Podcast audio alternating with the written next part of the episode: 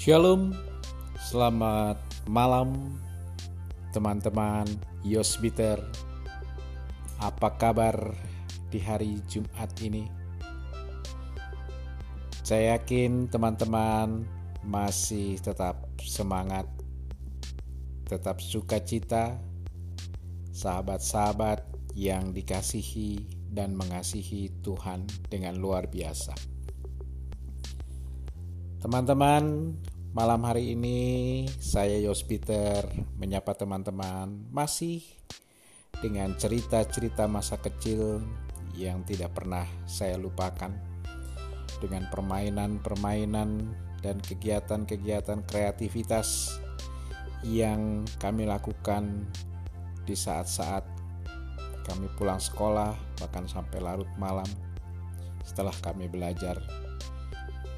Salah satu permainan yang juga menjadi favorit buat kami masa kecil yaitu bermain gambaran. Gambaran ini seperti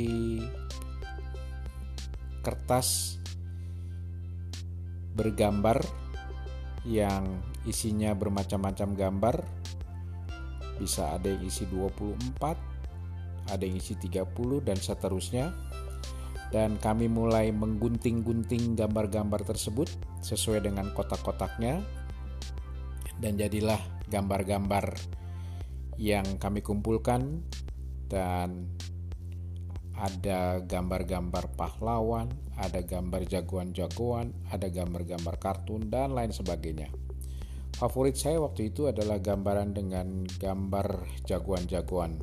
Ada Superman, Batman, Robin, Zoro seperti ya pahlawan-pahlawan zaman dulu lah.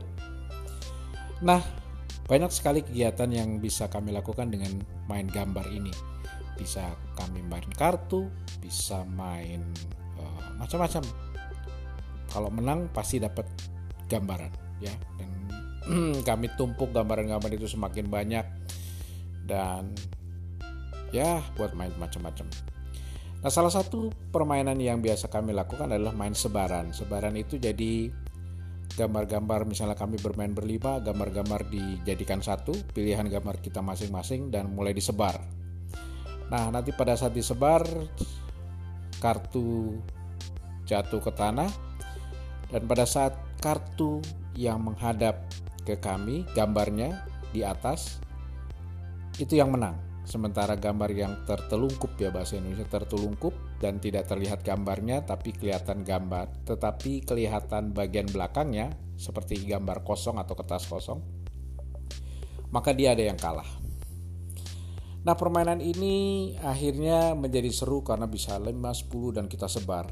Tapi ada yang unik yaitu kadang-kala kita bermain curang ya. Bermain curang supaya gambaran itu bisa selalu terbuka yaitu kita mencari gambar yang sama dan kita lem di kedua sisi. Jadi walaupun apa pun yang dilempar sampai ke tanah pasti akan terbuka. Tapi ini akan ketahuan apabila pada saat disebar kita melihat ada kartu atau kertas yang lebih tebal dari yang lain.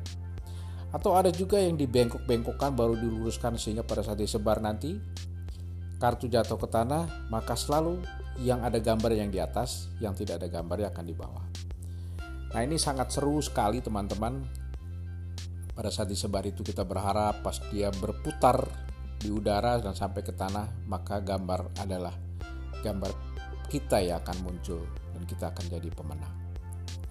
Nah bagaimana dengan kehidupan saya dan teman-teman bagaimana kita bisa menggambarkan karakter daripada Tuhan Yesus di tengah-tengah kehidupan kita masing-masing sehingga kita bisa memancarkan kasih Tuhan, kita bisa menjadi pemenang yang memberikan gambaran bahwa kita adalah anak-anak Tuhan yang mampu berada dan mampu menjadi berkat di mana pun kita berada. Seperti gambaran tadi, dia akan memunculkan gambar untuk menjadi pemenang.